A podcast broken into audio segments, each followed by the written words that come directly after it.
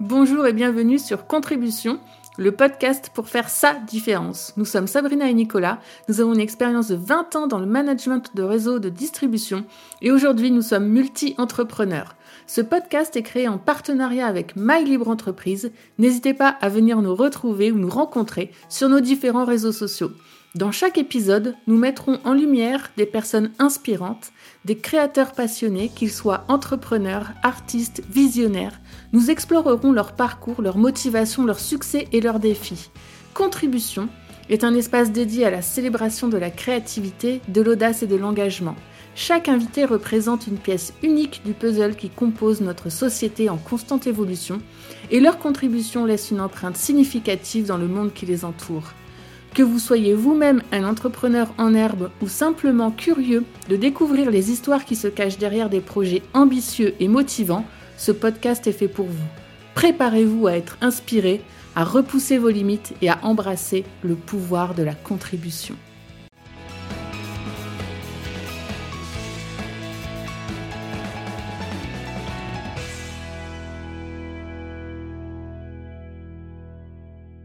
Hello, donc on se retrouve aujourd'hui pour notre troisième épisode et pour l'occasion nous avons la joie de recevoir un invité spécial, un magicien mentaliste conférencier, parfois pickpocket pendant ses, spectacles, vous aurez l'occasion peut-être de le découvrir. Donc Hiro, tu as presque 20 ans d'expérience il me semble à ton actif et un certain talent inné pour captiver les foules. Euh, tu es maître dans l'art de l'illusion et tu mêles euh, particulièrement bien, habilement la magie à la psychologie.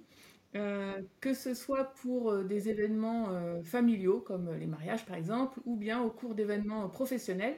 Nous, c'est dans ce cadre-là qu'on a eu l'occasion de te rencontrer dans un premier temps. tu as également monté une école de magie. Tu, as la capacité de lire dans les pensées et d'influencer un peu les choix des autres. et ça, c'est assez stupéfiant quand on, quand on te rencontre, en fait, quand on participe à, à tes présentations, tes performances, on va dire on a eu l'occasion de faire appel à toi à l'occasion de, deux séminaires qu'on a organisés. Et euh, c'était soit en petit comité ou en plus grande salle avec plusieurs centaines de personnes. Et euh, euh, tu as toujours su captiver ton auditoire, hein, qu'on soit peu nombreux ou en plus grand nombre. Et tu nous transportes un peu dans un monde merveilleux qui repousse les limites de notre compréhension. Euh, donc, euh, bah, Hiro, bienvenue sur euh, Contribution, le podcast pour faire sa différence. On te souhaite la bienvenue et on te remercie du temps que tu nous accordes pour, pour, pour cet épisode. pour entrer dans le vif du sujet, ce que je te propose, c'est peux-tu nous dire ce qui t'a amené à la magie, qui est Hiro et comment tu es arrivé sur, sur ce parcours en fait? D'accord, bien sûr. Bah, déjà, merci Sabrina pour cette introduction élogieuse. tu m'as mis la pression déjà. Donc, bah, je vais me présenter. C'est vrai que souvent, euh, c'est ce que je dis dans mes, dans mes représentations. Les gens vous demandent toujours euh, euh, comment tu fais le tour, quel est le secret, mais rares sont les personnes qui vous disent mais pourquoi tu fais ce métier? Donc là, la question est excellente et je vais avoir l'occasion de, partager avec vous cette question. En fait, je dis souvent que c'est vraiment le hasard qui m'a amené à ce métier parce que euh, je ne suis pas né magicien. Les gens pensent que la magie, c'est quelque chose qui se transmet, ce sont des pouvoirs, c'est quelque chose. D'ailleurs, que c'est ce que c'est ce à quoi je pensais quand j'étais petit, que la magie était inaccessible. En fait, je me posais même pas la question d'être magicien parce que pour moi, c'était pas possible. Et en réalité, je dis que c'est le hasard. Et quand j'écoute mes parents, mes parents me disent, bah non, en fait, c'est pas par hasard. J'ai toujours su que que, que tu allais devenir magicien. Euh, je vais te raconter une petite anecdote, puisque je crois qu'on est là pour ça. Moi, je suis venu en France à 5 ans. Je veux, voilà, j'ai eu un très beau tour de magie parce que j'ai eu la chance d'être adopté par des parents incroyables en France. Et je suis venu à 5 ans. Et euh, c'est ma maman qui me disait que j'avais un talent pour la magie parce que on était en Bretagne, on, on pêchait les crevettes. Voilà. Et je voyais mon père et mon grand frère qui, qui arrivaient à prendre les crevettes dans les cours, les, petits ruisseaux là que crée la mer.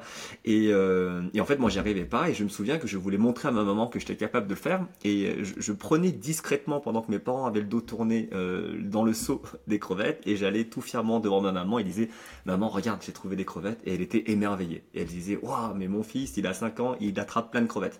Et c'est mon papa qui m'a qui m'a grillé entre guillemets parce qu'il a dit à ma maman, mais non, mais t'as pas vu pendant que t'as le dos tourné, il est en train de prendre des crevettes. Donc, tu sais, c'est c'est une anecdote qui revient souvent.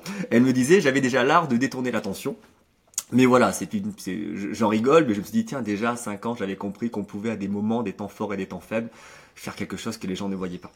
Euh, deuxième, deuxième moment fort, c'est les spectacles de magie que je voyais quand j'étais petit. Euh, mon papa travaillait dans une entreprise qui organisait beaucoup de, de CE avec des fêtes de fin d'année. À chaque fois que je voyais un magicien, j'étais totalement transporté. C'est-à-dire que j'étais fasciné. C'était, c'était comme euh, une activité qui me permettait voilà, de, de, mettre une parenthèse, de bloquer le temps. Et je lâchais prise et je voyais le magicien faire des choses incroyables. Je me disais, mais c'est merveilleux, c'est magique, c'est pas possible. Et en fait, ça me transportait dans un monde qui me faisait vivre des émotions incroyables. Donc euh, j'ai toujours aimé la magie. Je regardais un magicien à la télévision, j'étais capté, j'étais fasciné. Sur France 2, il y avait le plus grand cabaret du monde. Euh, je mettais sur Play and Pause, je regardais, j'essayais de comprendre. Et voilà, j'étais vraiment un amoureux de la magie. Mais je n'ai jamais voulu en faire. 13 ans, mon grand frère rentre du collège, il nous montre un petit tour, un petit tour de magie avec quatre races qui sont mélangées. D'un coup, euh, on remet quatre tas, les quatre races remontent au-dessus, et là je prends un choc. Je me dis mais c'est pas possible. La magie c'est accessible. Mon frère qui n'est pas euh, magicien me fait un tour de magie, je vis exactement la même émotion. Et là, euh, j'ai déclenché une envie d'apprendre. J'ai toujours été curieux dans ma vie. J'ai toujours eu euh, euh, cette envie de, un petit peu cette envie de, alors peut-être parce que de mon histoire, mais euh, quand c'est dur, bah, c'est là où ça me donne de la motivation en fait. Euh, c'est là où ça me donne envie de, de, de, réussir. Je me rappelle, je faisais aussi à l'époque des yo-yo. Je sais pas si vous avez connu des yo-yo avec des roulements à billes. Et ma mère me disait, mais comment c'est possible que tu passes 4 heures, je me rappelle, la nuit, à essayer de faire la tour Eiffel avec le yo-yo qui se balance. Et, et en fait, ça a toujours fait partie de mon ADN de me dire, c'est magnifique, j'aime ça, je veux réussir. Et à ce moment-là, je déclenchais un processus pour dire, bah, en fait, je peux pas arrêter tant que je n'ai pas réussi. Ça, vous allez voir que ça va m'aider dans mon, dans mon travail de magicien et aussi dans, mon, dans ma réflexion d'entrepreneur. J'ai toujours gardé cette petite euh, philosophie qui m'a permis, voilà, de, si je peux me permettre, de réussir un petit peu dans ce que je voulais entreprendre. Donc mon frère me fait ce tour de magie et euh, je me suis rendu compte que souvent dans la famille il y avait toujours quelqu'un qui connaissait des tours de magie. Un tonton qui faisait le tour avec le béret, les bouchons qui remontaient au-dessus de la table et j'ai appris des petits tours. J'en ai fait à droite et à gauche. Et, euh, et franchement c'est le hasard des rencontres. Des gens qui au bon moment te rencontrent, te font un tour de magie puis qui réveillent ta passion. Parce que moi ma véritable passion à la base c'est pas du tout la magie, c'est le sport. Euh, de, de, 12 ans à 18 ans, j'étais en sport-études judo. Donc euh, j'ai sacrifié ma vie pour le judo. J'étais à Grenoble. Euh, c'était pour moi mon intention première, c'était de réussir dans le monde du sport. Et à 16 ans, j'ai une blessure qui était très grave. Et je me suis retrouvé dans un centre sportif où je pouvais plus faire de sport. Donc je me suis retrouvé dans un internat. Et avec qui? Avec quelqu'un qui faisait de la magie. Comme par hasard, tu vois, le monde te remet encore dans ce chemin. Et comme je pouvais plus m'entraîner, et eh ben je m'entraînais à la magie. J'ai commencé à manipuler des cartes, j'ai commencé à faire des petits tours de magie. Puis comme j'avais que ça à faire et que j'avais des déplacements de 4 heures de train tout le temps, ben j'ai commencé à travailler mes cartes. Et dernière rencontre incroyable, un magicien professionnel dans ma ville de Clermont-Ferrand, je lui rends honneur euh, aujourd'hui, il s'appelait Orio, euh, magicien d'une autre génération avec beaucoup de respect parce qu'il était plus âgé que moi et il m'a tout appris. Il m'a vraiment euh, enseigné les bases de la magie des cartes, des gobelets, des pièces. Il m'a donné un héritage bah, que je n'aurais jamais pu avoir parce qu'il m'a transmis toute une vie de magie et lui il m'a fait évoluer de manière assez incroyable, vraiment incroyable. Sans lui je ne serais pas là. Sans lui, je ne serais pas là en termes de niveau de pratique. Voilà, parce qu'il y a une deuxième rupture qui est là est intéressante, c'est faire de la magie, c'est bien beau, maintenant en faire un métier. C'est un monde qui est totalement différent parce que déjà un, je ne pensais pas être magicien, et deuxièmement, je ne pensais pas que ça allait devenir un métier. Parce que comme je vous avais dit, mon objectif c'était de faire du sport. J'ai raté ma vocation sportive en tant que, en tant que sportif, euh, entre guillemets de haut niveau, mais je suis devenu professeur d'EPS. Donc je suis allé dans l'enseignement, donc j'ai toujours resté dans le monde euh, du sport, de la performance, tout ça. Et euh, pendant l'enseignement, je faisais mes activités de magicien à côté, pour mes amis, pour des anniversaires, pour des mariages, pour des entreprises. Et ensuite, petit à petit, en 17 ans, 20 ans de carrière, ben, je me suis lancé. Maintenant, c'est devenu euh, mon métier à temps plein. J'ai monté une agence événementielle qui repose sur la magie. J'ai monté une école de magie. Je fais maintenant des conférences avec euh, le but, c'est d'inspirer les gens sur euh, ce qui m'a permis d'être plus performant dans mon domaine d'activité, mais aussi dans ma réflexion d'entrepreneur, puisque je crois qu'on est le fruit de nos expériences et j'ai appliqué les méthodes que j'ai eues dans mon enfance pour permettre de voilà de ne pas faire comme les autres, de faire comme, comme je le sens et surtout j'ai beaucoup utilisé le modèle sportif pour réussir à atteindre mes objectifs dans la planification, dans euh, voilà, dans, dans, la résilience, tu vois. Je crois qu'il y a beaucoup de points communs dans le monde de l'entreprise, dans le monde du sport et dans le monde artistique aussi. Donc maintenant, je réunis les trois et j'en suis à une troisième phase de ma carrière c'est de continuer à faire de l'événementiel, mais de faire un petit peu comme on a fait à Deauville ensemble. C'est ce moment qui est incroyable, qui est au-delà de la performance, c'est de transmettre un petit peu un, petit morceau de soi aux gens, euh, de leur montrer que oui, des fois la vie elle est compliquée, oui, des fois euh, la vie est jolie, mais tout dépend souvent de son point de vue. Euh, et c'est surtout lorsque les choses sont compliquées qu'on doit apporter cette petite touche de magie pour voilà. Ce qui nous a plu, c'est cet état d'esprit justement qu'on a senti dans nos premières connexions ensemble. Mm. Euh, aujourd'hui, le monde de la magie, c'est un univers qui existe depuis plusieurs siècles. En France, il y a eu beaucoup de magiciens connus, reconnus, il y a des écoles. Euh, comment toi, tu vois l'évolution de cette industrie et notamment avec euh, l'arrivée du numérique? Parce que est-ce que tu penses qu'on peut faire de la magie à distance derrière un écran? Et comment tu vois un peu l'évolution avec la crise Covid et tout ça Ça a dû aussi un petit peu bouleverser les gens qui travaillaient de façon traditionnelle sur le terrain. Est-ce que tu as un petit mot à nous communiquer par rapport à ça? Alors tu sais, c'est intéressant parce que la magie, ça existe depuis très longtemps. Je pense que c'est un perpétuel recommencement. C'est-à-dire, euh, en réalité, le, monde de la magie, euh, elle fait rêver, parce, ce monde fait rêver parce qu'il y a une forme de secret. Tu vois, on, sait quelque chose que les gens ne savent pas. Et c'est vrai que c'est peut-être le défaut et aussi la richesse de ce métier que d'avoir une difficulté d'accéder à une connaissance. Donc en réalité, euh, ça ne peut pas évoluer autant que d'autres arts. Pourquoi? Parce que la musique se partage, la musique se transmet, la musique se nourrit de cet échange. Alors que la magie, des fois, elle se nourrit de, cette, euh, ce côté unique. C'est si je connais quelque chose, pourquoi je te le dirais? Parce que je dois garder cette, euh, cette stratégie. Moi, je pars du principe que l'union fait la force, donc forcément, on, a l'impression de monter, mais la génération d'après, elle recommence là où toi, tu as commencé. Donc, en fait, pour répondre à ta question, euh, ça évolue, mais ça dépend de toi, ça dépend de ce que tu fais, ça dépend de ta stratégie. moi, j'ai rapidement compris que j'aimais l'art, mais je ne me considère pas comme un artiste. C'est-à-dire que euh, pour les gens, peut-être, je suis un artiste, mais j'ai pas cette vision artistique. Moi, j'ai une vision plutôt d'entreprise, c'est-à-dire que moi, je dois t'accompagner. Euh, moi, je dois te voir là où tu m'attends. Tu ne m'attends pas sur un théâtre, en fait. Si je t'avais dit, euh, je veux te rencontrer dans mon théâtre, j'aurais pu attendre très longtemps, je t'aurais jamais rencontré, ni Sabrina, Nico, je, je, je, vous aurais jamais vu. Donc, j'ai dû aller là où vous étiez. Donc, pour aller là où vous êtes, faut que je sache qui vous êtes, ce que vous faites, pourquoi vous le faites. Si vous allez dans le numérique, je vais devoir y aller. Si vous allez dans des Zooms, des visioconférences, des Teams, je vais devoir y aller. Donc à partir du moment où tu as, cette stratégie, tu réfléchis plus par rapport à toi, c'est-à-dire que moi mon but c'est pas de créer mon spectacle sur scène, c'est pas faire de la pub, c'est pas vous demander de venir me voir, c'est plutôt à moi de réfléchir sur quels sont tes besoins et ensuite te retrouver là où finalement tu ne m'attendais peut-être pas, mais c'est un endroit où moi je serai. Donc pendant par exemple la période Covid, euh, j'avais pas forcément envie de faire de la visioconférence. C'est pas quelque chose qui m'a tout de suite euh, séduit, mais je me suis dit, je crois que vous avez besoin de moi. Pourquoi? Parce que vous allez faire des visios, vous allez avoir besoin d'animation. C'est mon travail à moi de trouver une solution pour que lorsque tu me trouveras en visioconférence, tu vives une expérience incroyable. Et c'est là où le défi est intéressant, euh, parce que du coup, euh, bah, du coup euh, on change ses habitudes, on sort de sa zone de confort. Mais j'ai toujours été habité par cette idée, c'est quels sont les besoins de mon public. Donc actuellement, oui, un artiste doit aller dans le numérique, doit créer des tours originaux, technologiques, parce que, euh, bah, parce que les sociétés vous demandent de parler de transition numérique, de démarche RSE. Donc là, on crée des numéros de magie avec une démarche plutôt environnementale. Donc comment un magicien s'engage dans une responsabilité sociétale? Donc euh, voilà. Mais si tu n'as pas cette réflexion artistique, j'ai l'impression que bah, finalement, euh, on s'isole du monde de l'entreprise et puis on fait ce qu'on fait. Voilà, on prend une petite balle en mousse, on la met ici, la balle foum, disparaît. Tu vois, c'est magique et je suis content. Mais en quoi ça apporte quelque chose à ton entreprise? Donc moi, j'essaye de ne plus faire ça. Bien sûr, je le fais pour atteindre notre objectif qui est de répondre à des enjeux. Donc oui, je me numérise fortement.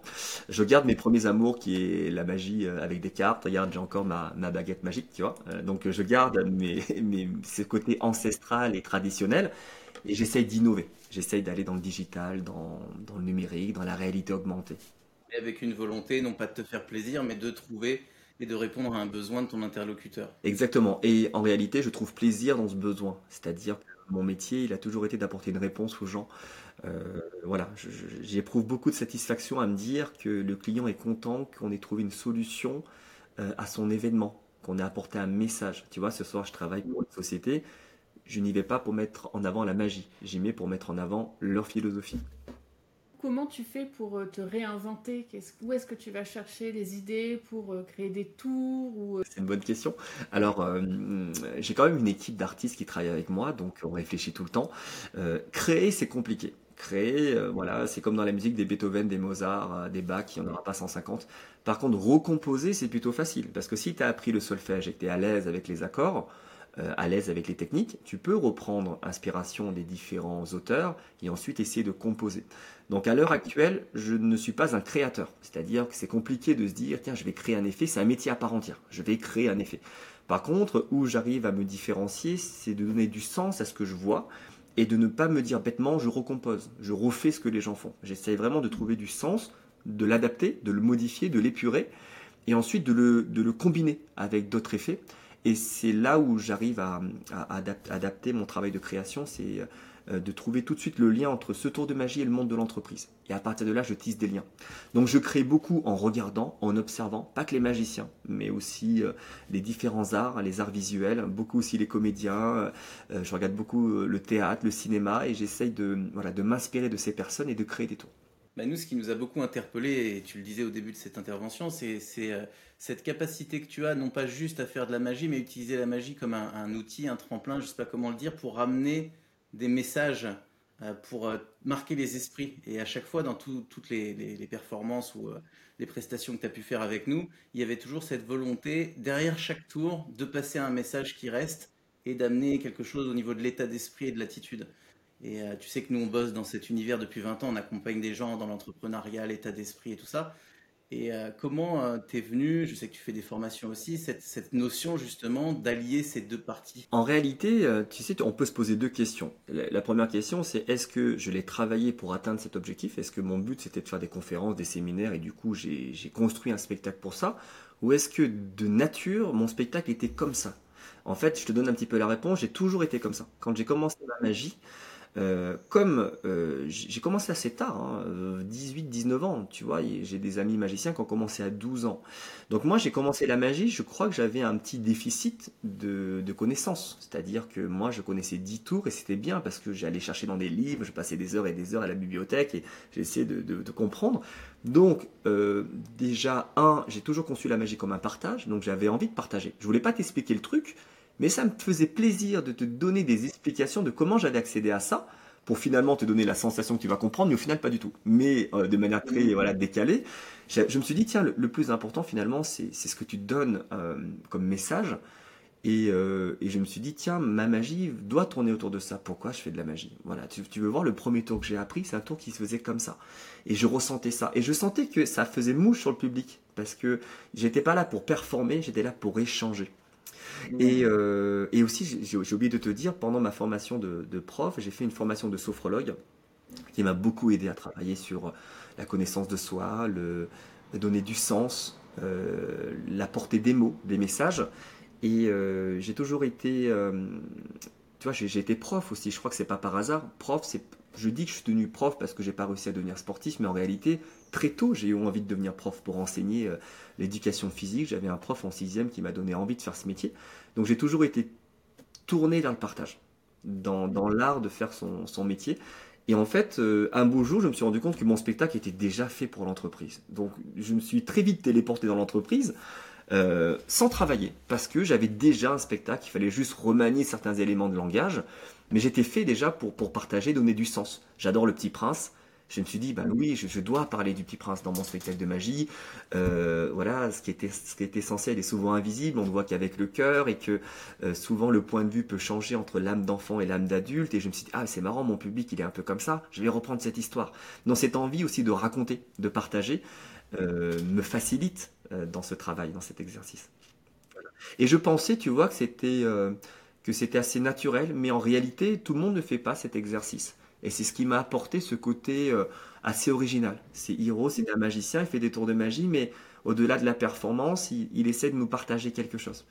Euh, voilà, c'était plutôt. Euh, c'est à partir d'une intention naturelle. Je ne l'ai pas forcé. Je crois que si tu le forces, les gens le ressentent un petit peu. Mais quand, nous on s'est rencontrés, on a parlé des heures et des heures sur des, des débats, des choses qui sont différentes. Et c'est ça aussi la magie. Oui, tout à fait sur un parcours, euh, un chemin de vie ou professionnel aussi, eh bien, on fait tous des erreurs. Euh, si tu devais citer ta plus belle erreur, quelle serait-elle? Ma plus belle erreur, c'est peut-être de ne pas m'être lancé plus tôt. tu vois? Mais non, c'est pas une erreur parce que je suis le fruit de, ce temps de, travail. Je pense que la plus grande euh, erreur que j'ai, c'est de ne pas avoir été assez, peut-être. Enfin, de, penser que la vie est comme un escalier, c'est exponentiel. Et de se dire qu'on ne peut pas sauter des étapes on se dit on doit euh, faire sa propre expérience. Tu sais, Confucius disait la lanterne de l'expérience n'éclaire que celui qui la porte. J'ai souvent été comme ça. Alors peut-être à défaut aussi parce que j'ai pas réussi à trouver les gens qui m'ont donné un petit peu de lumière parce que c'est un monde où tu dois faire tes armes et en même temps, euh, en fait, tes preuves. Et en fait, c'est ces preuves qui t'enrichissent. Mais euh, je pense que j'aurais dû peut-être, si je devais refaire quelque chose, des fois aller un peu plus vite, c'est-à-dire être pas opportuniste, peut-être pas le bon mot, mais euh, j'ai peut-être été trop, euh, comment dire, peut-être euh, humble dans le sens où non, j'ai pas envie de me montrer. Alors qu'il y a des moments où j'aurais dû me montrer. Il y a des moments où j'aurais dû y aller. Et dans ma philosophie, je me suis dit, et c'est une philosophie qui marche bien, hein. je me dis, les choses doivent se faire quand elles doivent se faire. Et je trouve que c'est bien, parce que quand, tu, quand ça doit se faire, ça doit se faire. J'aime bien cette expression sur la chance quand les gens te disent, ah, t'as de la chance. Alors je crois que tout le monde a de la chance. Mais il y a des gens qui, au moment où la chance arrive, sont incapables de la voir. Il y a des gens qui, au moment où la chance arrive, ils se disent tiens, c'est ma chance, je la prends. Donc je pense que je fais partie, avec euh, beaucoup de chance, de cette partie de, la population qui arrive à prendre la chance au bon moment. Mais il y a des fois où je me suis rendu compte, maintenant ça arrive, on la provoque cette chance. Et ça c'est intéressant, parce que je suis à un moment de ma vie où je me dis tiens, j'arrive à provoquer des moments, mais j'aurais pu le faire plus tôt. Mais je le regrette pas. Tu vois, par exemple, moi je ne démarche jamais. Tu vois, c'est quand même assez intéressant. Je, je n'appelle pas les gens en disant bonjour, je m'appelle Hiro, je suis magicien, je fais ça depuis 17 ans. Est-ce que vous seriez intéressé? J'ai jamais démarché de ma vie et pourtant je, je travaille beaucoup. Je travaille même des fois un petit peu trop, tu vois. Et je me dis, mais si j'avais démarché, j'aurais ouvert d'autres portes. Donc voici peut-être une erreur que je n'ai pas faite, c'est euh, de ne pas avoir démarché. Voilà. Mais je ne regrette pas parce que le résultat est quand même bon, mais peut-être que j'aurais vécu euh, quelque chose de plus rapide. Voilà fait. Mais on dit des fois j'ai de la chance ou j'ai j'aide la chance. Oui, très joli. Très joli. C'est intéressant. Et donc la première fois qu'on s'est eu, Sabrina est tombée par hasard sur euh, une de tes vidéos. On cherchait une animation pour venir à Nantes. C'était pas la porte à côté, c'était sur l'été. Et euh, quand on a échangé, euh, bah, le courant est tout de suite passé. On a échangé peut-être quelques petites citations philosophiques et puis on a vu que ça connectait. Et tu as trouvé le temps de te libérer. Nous, quelque part, on t'avait dit, nous, on veut Hiro. C'est Hiro qu'on a vu. La dernière fois qu'on s'est vu physiquement, c'est il y a quelques, quelques jours maintenant, sur le mariage d'un couple d'amis proches qui t'ont vu à Deauville et qui ont dit Nous, on veut Hiro. Et euh, je sais que tu travailles avec des collaborateurs. Comment tu gères cette, euh, cette partie de ton activité où les gens bah, ils veulent quelqu'un en particulier? Et comment tu imagines la suite? Parce que c'était un des échanges qu'on avait eu ensemble euh, il y a quelques semaines de ton activité pour pouvoir bah, je sais pas, transmettre, dupliquer et avancer dans, dans ce domaine. Euh, alors, en fait, tu, as aussi deux, points de vue. Le premier point de vue, c'est l'ego, c'est de se dire il veut l'héros parce qu'héros est particulier. Donc ça, si tu commences à réfléchir comme ça, euh, c'est vrai que tu te dis, bah mince, les gens sont différents, ça marchera pas. Euh, il y a aussi un point de vue, et je, pense vraiment que les gens veulent Hiro parce qu'ils ont vu Hiro. S'ils avaient vu Alexandre, s'ils avaient vu quelqu'un d'autre, s'ils avaient vu d'autres magiciens, ça aurait été l'inverse. Et comment je le sais? Parce que quand j'envoie un magicien, ça se passe très bien, les gens veulent ce magicien. Donc j'ai appris à rassurer les gens en leur donnant, euh, en jouant sur mon image, parce que mon image est plutôt rassurante, puisque j'ai toujours été bienveillant. Si par exemple vous m'appelez pour un événement et que je suis vraiment pas disponible, vous le saurez que je suis pas disponible parce que je pourrais pas faire autrement, mais je vais mettre ma parole en jeu en vous disant, écoutez, j'ai une équipe de magiciens, euh, vous pouvez avoir ma garantie professionnelle et euh, ça, ça, va super bien se passer. Et ça, ça rassure les gens. À l'heure actuelle, je fais travailler beaucoup de magiciens sur ce côté rassurant. Ils me connaissent. La première fois, c'est toujours un petit peu délicat, mais dès qu'ils se rendent compte que ça matchait, après ils te font confiance. Ils te font confiance. En fait, le, nerf, le, nerf de la guerre, entre guillemets, je ne l'ai pas exprimé de la bonne manière, mais la clé, c'est euh, la confiance et la relation que tu vas établir avec les gens. Si tu établis la bonne connexion avec les gens, ils seront toujours un petit peu déçus que tu viennes pas, mais ils te feront confiance. Dès que. C'est ce que je dis euh, beaucoup en séminaire. Euh, tout le monde a un produit, tout le monde va te dire euh, ce produit c'est le meilleur. Tout le monde va te dire euh, il faut pas aller chez les autres parce que moi ce que je fais c'est différenciant. Et en réalité, si tu vas voir tout le monde, tu n'arrives plus à savoir qui, qui, a la vérité. En fait, tu vas aller vers la personne pour laquelle tu estimes que ta confiance sera, sera respectée. Et c'est ce que je fais avec mes clients. J'ai beaucoup d'agences qui m'appellent, ils me font confiance. Maintenant, ils savent même plus qui ira sur place, mais ils me font confiance. Et mon but à moi, c'est de toujours maintenir ce niveau de confiance très élevé pour que le système reste en place. Dès que ça se passera mal, ben j'aurai quelque chose à faire. Il va falloir que je contribue à arranger la situation. Pour l'instant, je m'entoure, et c'est là où c'est très important dans l'entreprise, c'est s'entourer de gens euh, qui, dans le savoir-faire, euh, évidemment, euh, sont bons, mais qui, dans le savoir-être, correspondent à ton énergie. Et c'est pas le plus facile d'avoir les deux, mais là, j'ai cette chance d'avoir une équipe qui ont vraiment ce duo savoir-être, savoir-faire. Et comment tu recrutes euh, ton équipe justement? Qu'est-ce qui, as des critères particuliers ou c'est du feeling ou... Franchement, pour l'instant, c'est du feeling. avant, c'était du feeling. Pourquoi? Parce que j'avais pas un besoin de, me faire toujours remplacer. J'avais cette chance de pouvoir souvent aller faire la presta. Après, j'ai eu besoin de, de souffler. Tu vois, j'ai des enfants, j'ai des projets, je peux pas faire tout. Et après, c'est un peu le hasard. J'ai rencontré des gens à des moments donnés, à des moments où euh, bah, ils étaient magiciens, donc forcément ça nous rapproche. Mais j'ai senti qu'il y avait un truc différent. Et à ce moment-là, euh, euh, créer le lien, échanger, savoir ce qu'ils font. J'ai cette chance aussi, je fais partie d'une... maintenant, je fais pas partie de la plus jeune génération, mais je fais partie d'une génération de magiciens événementiels qui sont là depuis 20 ans. Donc les gens te connaissent un petit peu. Donc quand tu vas voir un magicien qui est plus jeune, qui se lance, euh, je profite aussi de cette image de, voilà, de, rassurer un peu les gens et de se dire tiens, est-ce que tu veux rentrer dans ma team? Et je crois que bah, moi, j'aurais rêvé plus jeune de rentrer dans une équipe avec un artiste dont je sens que les valeurs sont bonnes. Euh, et puis euh, voilà, je crois que j'ai une bonne image sur certains magiciens. Il y a toujours des magiciens qui, vont toujours avoir des relations avec tant gens qui travaillent, donc forcément, faut pas y aller. Mais quand tu arrives à créer le bon lien avec la bonne personne, bah, tu la fais rentrer dans ton équipe. Après, c'est un système d'entreprise, même si tout le monde est indépendant. Il fait ses petites preuves, tu le rencontres. J'insiste beaucoup sur le savoir-être, c'est le plus important. Je, veux des artistes qui ne soient pas des artistes. Je veux des gens qui soient souriants. Je veux des gens qui, qui quand ils viennent te voir, ben, ils se rendent compte qu'ils sont là pour vous. On est des prestataires de services avant d'être des artistes. Et dès que j'ai ce savoir-être, qui pour moi est plus important que le savoir-faire, eh bien, je, voilà, on se lance. On y va. Donc, c'est un peu par hasard, un peu par hasard. Tu parlais de confiance. Pour nous, c'est on, nous on démarre une formation pour faire de l'accompagnement et la confiance est au cœur quelque part de chacune des relations professionnelles et annexes. Pour moi, c'est la base de, toute, euh, de tout succès quelque part. Oui, je pense aussi. 17 ans de carrière, qu'est-ce qu'on peut te souhaiter pour la suite, pour les 17 prochaines années? Bah, Tu vois, c'est une question qui est intéressante. Je me disais, euh, Bon, j'ai la chance d'être asiatique parce que l'âge défile pas de la même manière, paraît-il. On me donne le même âge depuis 10 ans. depuis 10 ans, on me donne le même âge. En, réalité, je, me posais la question, mais jusqu'où va tenir ma carrière? C'est ça, c'est intéressant. Donc, euh, ne me souhaite pas 17 ans d'événementiel, parce que je crois que je, même si tu es adorable, je vais être un petit peu fatigué, parce que ça demande de l'énergie. Euh, je m'étais dit dans ma tête, vers 40, 45 ans, j'ai 37 ans, vers 40, ça va commencer à être compliqué, mais en réalité, euh, voilà, c'est une barrière psychologique. Je pense que euh, là, je me tourne progressivement vers les séminaires de plus en plus. Et comme par hasard, euh, des sociétés me rappellent pour ça. J'arrive à un âge où je vais dans la transmission. J'aime bien maintenant avoir mon petit micro-casque, parler tranquillement, ne plus avoir à crier pour mettre le, show, même si j'aime bien de temps en temps faire ça.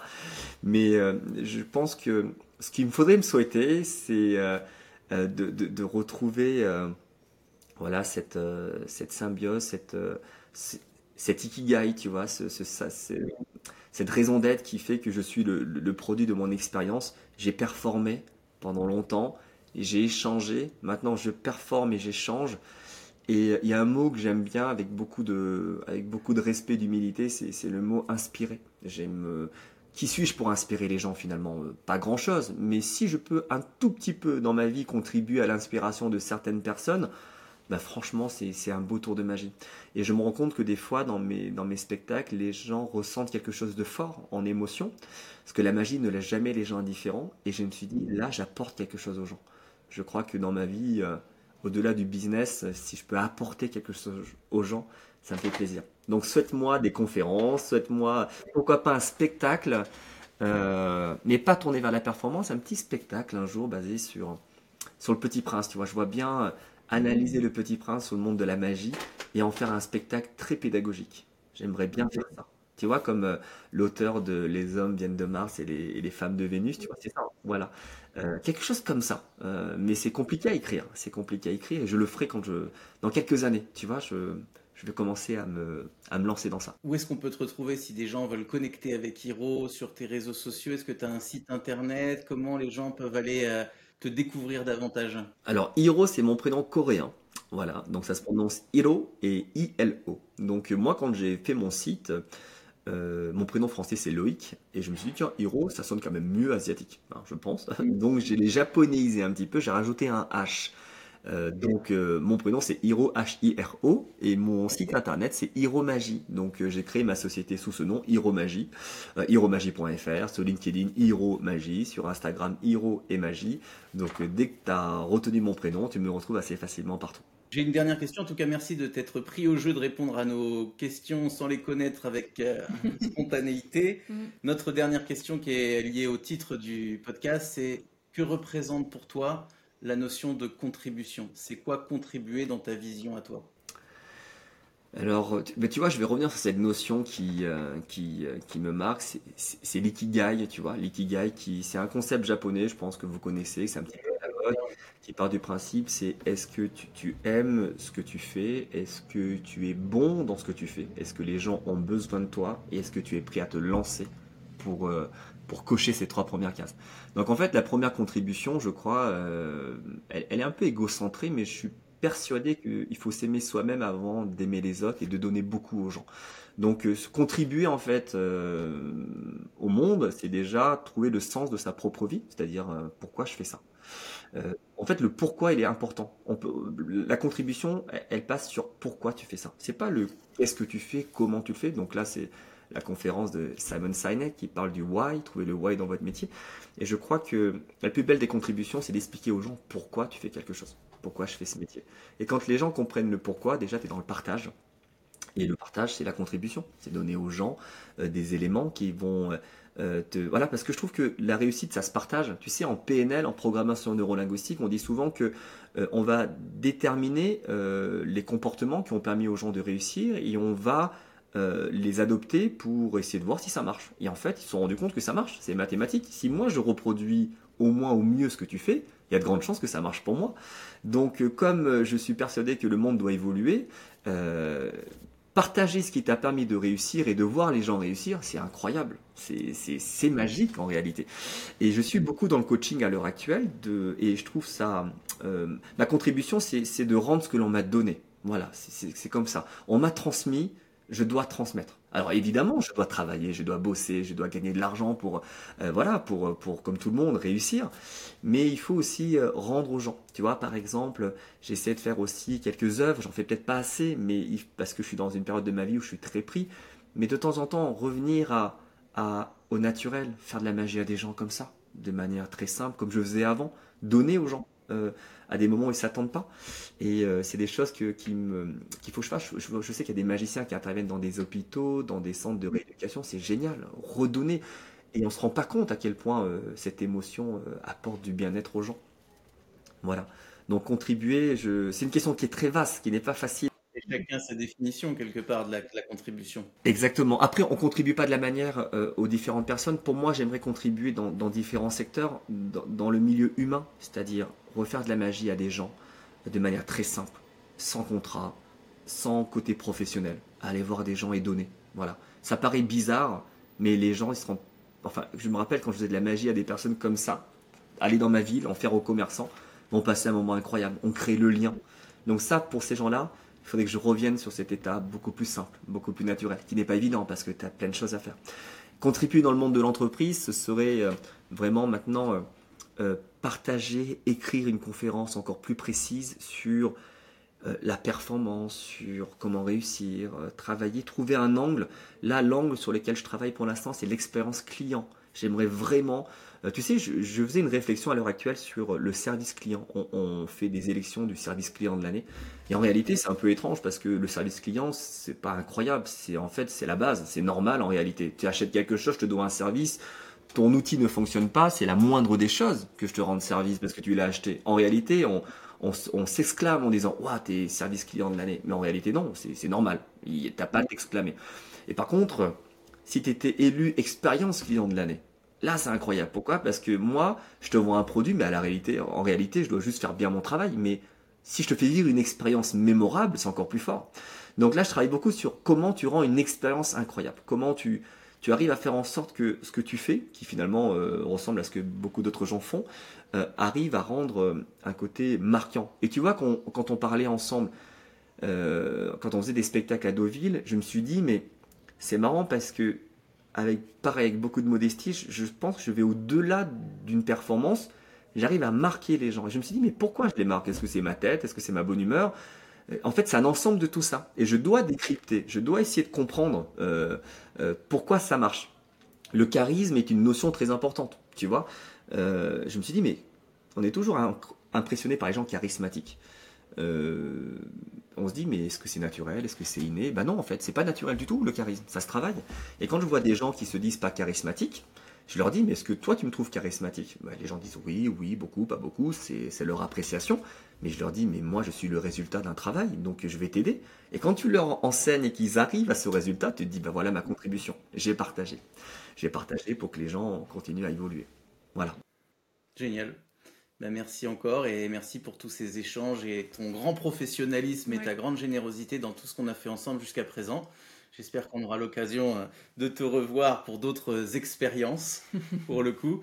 Et merci pour le temps que tu nous as accordé pour, euh, ces quelques questions. Et euh, j'espère que vous avez apprécié de découvrir Hiro et que vous allez aller connecter avec lui. Si je peux me permettre, il y a une contribution aussi qui est intéressante. tu sais que moi j'ai appris la magie parce qu'on m'a transmis la magie. Et pendant le confinement, j'ai fait une école de magie pour transmettre. Alors je vais pas profiter de ça pour dire je fais des formations, c'est pas le but, même si vous allez voir qu'il y a des formations. Mais si vous avez vu le podcast, euh, vous me dites que vous avez, voilà, vous venez de ce podcast avec Nico et Sabrina, et Sabrina, et vous me direz euh, ah bah tiens, je t'ai vu sur euh, le podcast, la magie m'intéresse, et je vous enverrai des petites formations, voilà, avec beaucoup de générosité et de plaisir pour que vous puissiez apprendre la magie pour vous, vos enfants. Et c'est une école qui me permet de retransmettre, voilà, aux gens des tours pour euh, voilà, amuser ses proches. Et ça, c'est aussi un projet qui m'anime, euh, j'en ai pas trop parlé, mais cette formation de magicien euh, pour, pour permettre aux gens de, voilà, de s'épanouir. Parce que la magie, à la base, c'était pas pour en faire aux autres, c'était pour s'épanouir soi-même. Bah, merci beaucoup de ta générosité. Je sais que tu as partagé avec notre fils Léo il a commencé à vous énerver ou pas? Il nous a pas montré encore, mais parce que lui, c'est un, comment on dit, un perfectionniste, tu vois. Donc... Il faut d'abord que tout soit maîtrisé avant que ça devienne public, mais, euh, mais il est dessus et merci de ce partage. Donc n'hésitez pas à faire un petit message à, à Hiro, pour ça. Mm. Merci beaucoup. C'est moi. À bientôt. Bonne journée.